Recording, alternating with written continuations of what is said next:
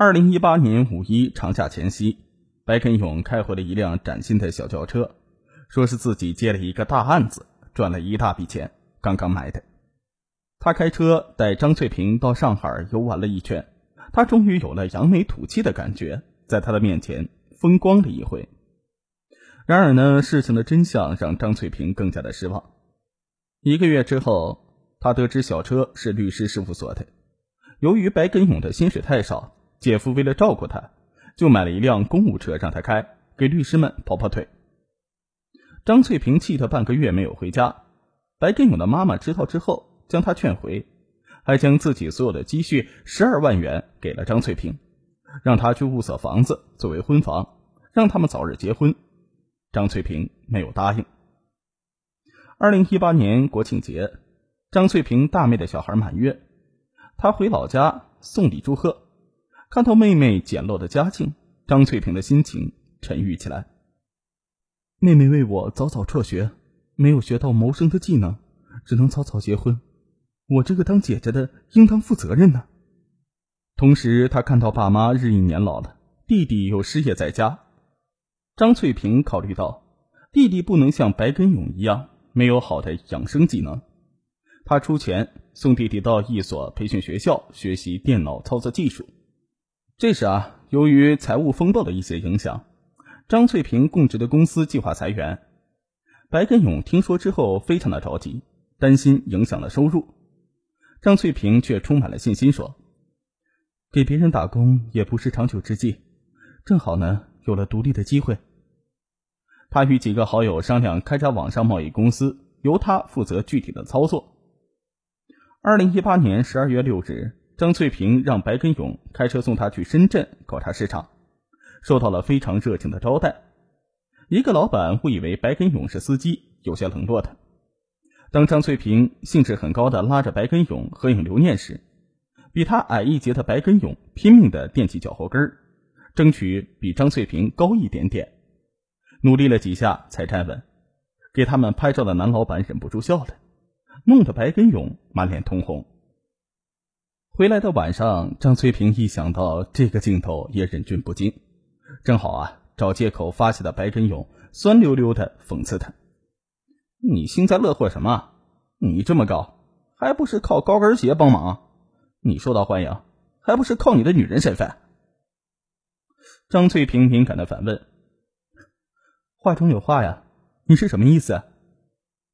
还不解恨的白根勇接着说：“嗯。”有啥了不起的？还不是靠卖笑，还不是靠女人的本钱？切！张翠萍发怒了，请你不要侮辱我的人格，我有做人的尊严和底线，总比你这窝囊废光明正大。你你叫我窝囊废？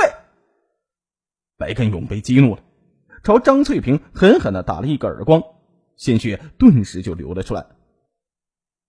从来没有受到如此暴行的张翠萍跑出门外。到一个女友家住着，接下来几天，他思前想后，感觉白根勇一无是处。他如同一块口香糖，越嚼越没有味道，不能与他结婚呢。十二月十五日，张翠萍搬走自己的东西，想与白根勇分手。白根勇打电话想要赔礼道歉，但是张翠萍不接电话，他发短信，张翠萍也不回。长夜难眠的白根勇一门心思的想：“好啊，你的翅膀硬了，是在找借口抛弃我。我被你玩弄了五年，想这么容易离开，没门。”他给张翠萍的妈妈打电话，狠狠的说：“你女儿不回头，我就要她死。”张翠萍的妈妈打电话劝女儿：“啊，外面不安全。”回来吧，张翠萍说：“公司马上要发年终奖了，至少两万块钱呢。”妈妈哭着求道：“女儿啊，咱不要这个钱了，你回来吧。”张翠萍还是坚持着：“他不敢将我怎么样的，这可是两万块，可以买好多东西孝敬你们的。”二零一八年十二月二十九日。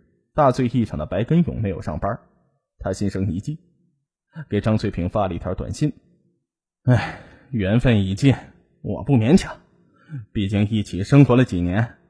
你计划买房子的钱，还有四万块钱在我这儿，来拿去吧。”张翠萍看了之后不太相信。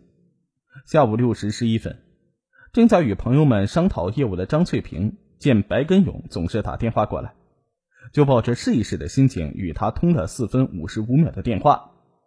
后者轻声细语的让他去拿钱，但是朋友提醒他：“哎呀，这夜色已晚，还是明天白天去吧。”张翠萍听从了朋友的建议。次日下午五时，白根勇又打电话给张翠萍：“陪我吃一顿最后的晚餐吧。”张翠萍听他的语气温和，就单独赴会。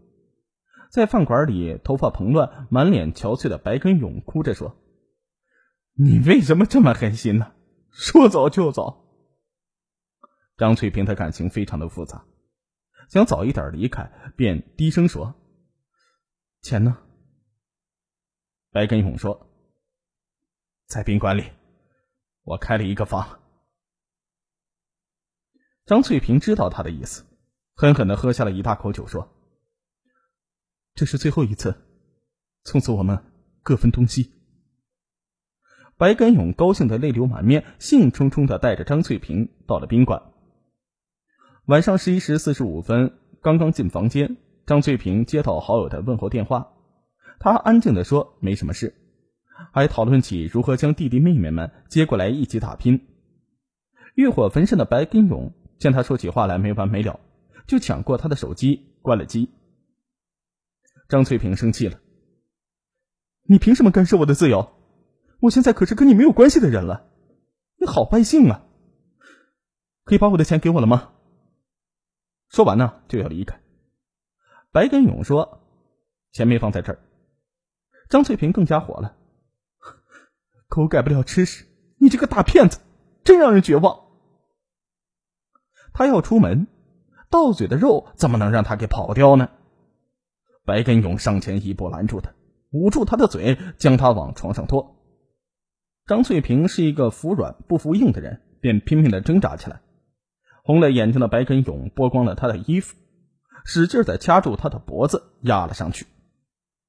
张翠萍摇晃着脑袋，咕噜咕噜的说：“你这个骗子，我好后悔。”凌晨二时，等待白根勇清醒过来的时候，发现张翠萍没有了气息，他吓哭了。等到天亮，白根勇上街去买了一个大大的包装袋。中午二时，他用车子装上赤裸裸的张翠萍，将她抛弃到天河区凤凰山上茂密的毛竹林里，这儿行人稀少。然后呢，白根勇关了手机，逃到了上海，在上海滩上久久的回忆自己和张翠萍曾经在这儿的美好瞬间。白根勇知道后果严重。二零一九年一月九日早上。广州市天河区公安分局接到白根勇在上海自首的信息，很快就找到了张翠萍的遗体。她的鼻子被割掉了，只剩下两个空洞洞的鼻孔，赤裸裸的上身呈现一大片一大片乌色的紫斑，双手高高的举向天空，好像在追问：“你为什么对我下这样的毒手？”张父闻讯赶来过后，目睹女儿惨遭不幸，顿时晕倒在地。张翠萍的弟弟妹妹也随之赶到，见到一心想要照顾他们的姐姐生死两隔了，痛哭不已。目前啊，白根勇已经被上海警方移送回了广州，等待他的将是法律的严厉制裁。